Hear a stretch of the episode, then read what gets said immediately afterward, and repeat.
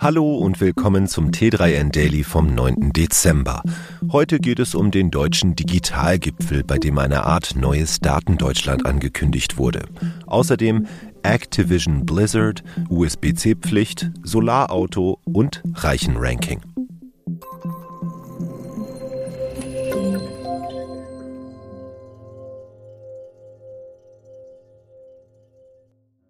Digitalgipfel. Ampel will neue deutsche Datenkultur. Die Bundesregierung will künftig mehr Daten besser verfügbar und nutzbar machen, um Innovationsprojekte bei Start-ups, Unternehmen, aber auch der Wissenschaft und Zivilgesellschaft zu ermöglichen. Das kündigten Digital- und Verkehrsminister Volker Wissing von der FDP und Wirtschafts- und Klimaminister Robert Habeck auf dem Digitalgipfel am Freitag in Berlin an. Dafür werden wir den bestehenden Rechtsrahmen handhabbar machen, sagte Wissing. Das trage dazu bei, dass Innovationen die nötigen rechtlichen Bedingungen schneller und einfacher erfüllten. Wissing setzte sich für eine neue offene Datenkultur in Deutschland ein. Denn Daten stehen im Mittelpunkt des digitalen Wandels. Sie bestimmen Produktionsprozesse und Lieferketten genau wie unseren Konsum und unsere Lebensweise. Daten klug zu nutzen ist ein Schlüssel zu Innovation und nachhaltigem Wachstum. Für Habeck hat indes der Wettbewerb um intelligente grüne Technologien längst begonnen.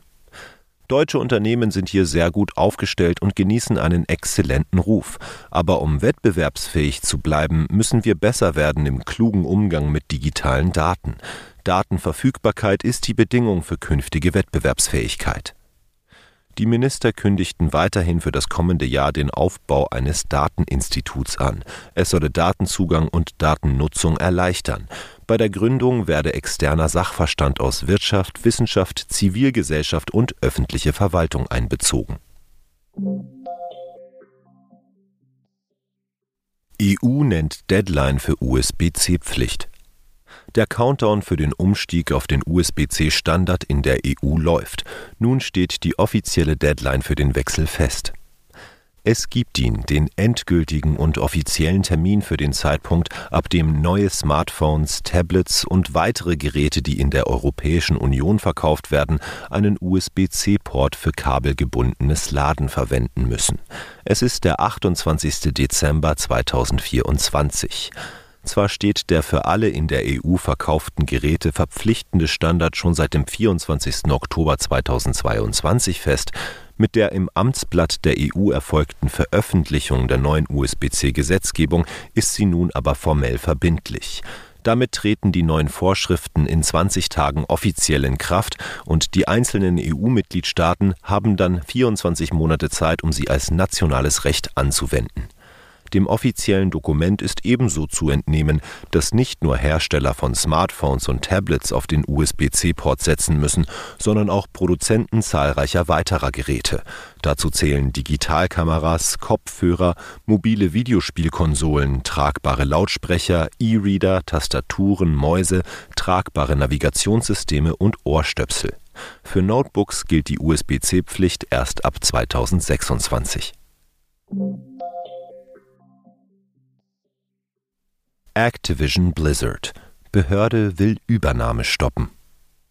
Microsoft hat ein Problem bei der geplanten Übernahme der Spieleschmiede Activision Blizzard. Die US-Kartellbehörde Federal Trade Commission, kurz FTC, hat Klage eingereicht, um die 69 Milliarden Dollar Übernahme des Videospielstudios zu blockieren. Die FTC befürchtet, dass Microsoft mit der Übernahme Wettbewerber unterdrücken könnte. Microsoft hat bereits gezeigt, dass sie ihren Konkurrenten Inhalte vorenthalten wollen und können, sagte FTC-Direktorin Holly Vedova in einem offiziellen Statement.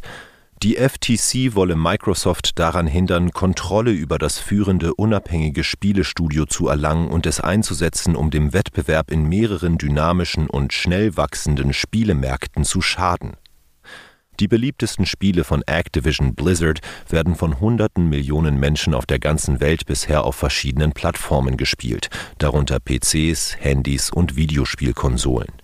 Die FTC ist der Ansicht, dass Microsoft seine Spiele exklusiv für seine eigenen Plattformen wie die Xbox-Konsolen anbieten und die Spielerinnen zwingen könnte, seine Produkte und Dienste zu nutzen, wenn die Übernahme klappen sollte.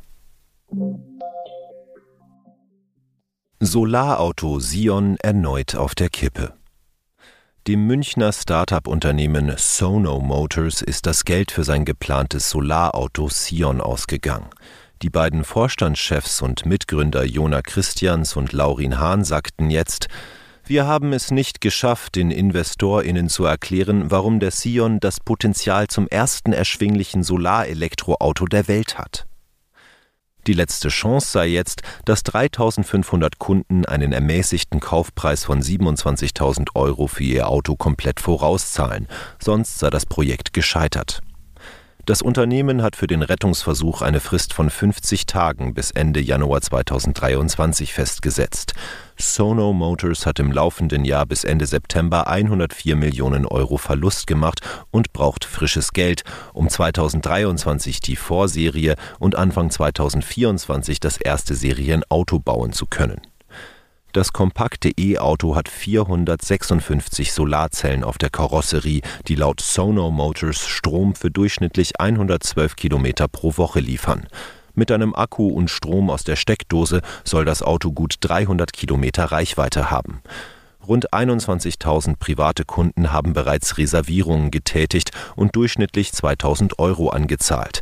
Für weitere 22.000 Solarautos gibt es Vorbestellungen von Flottenbetreibern.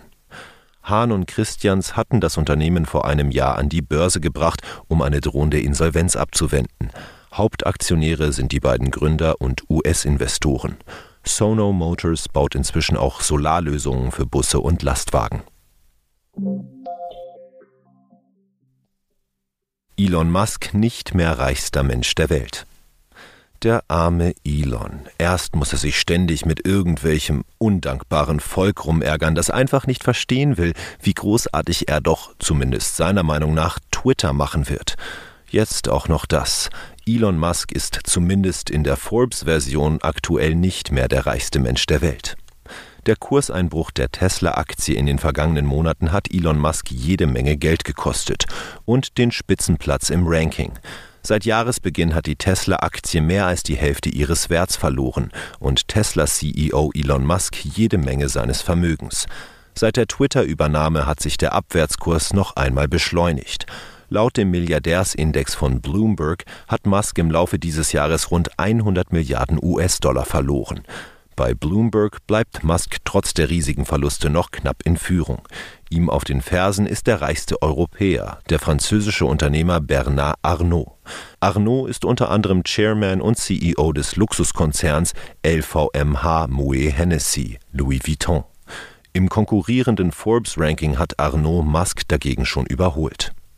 Die reichste Frau ist übrigens Françoise Bettencourt Meyers, die 33 Prozent an dem Kosmetikkonzern L'Oréal hält. Das Vermögen der Französin wird auf 75 Milliarden Dollar geschätzt.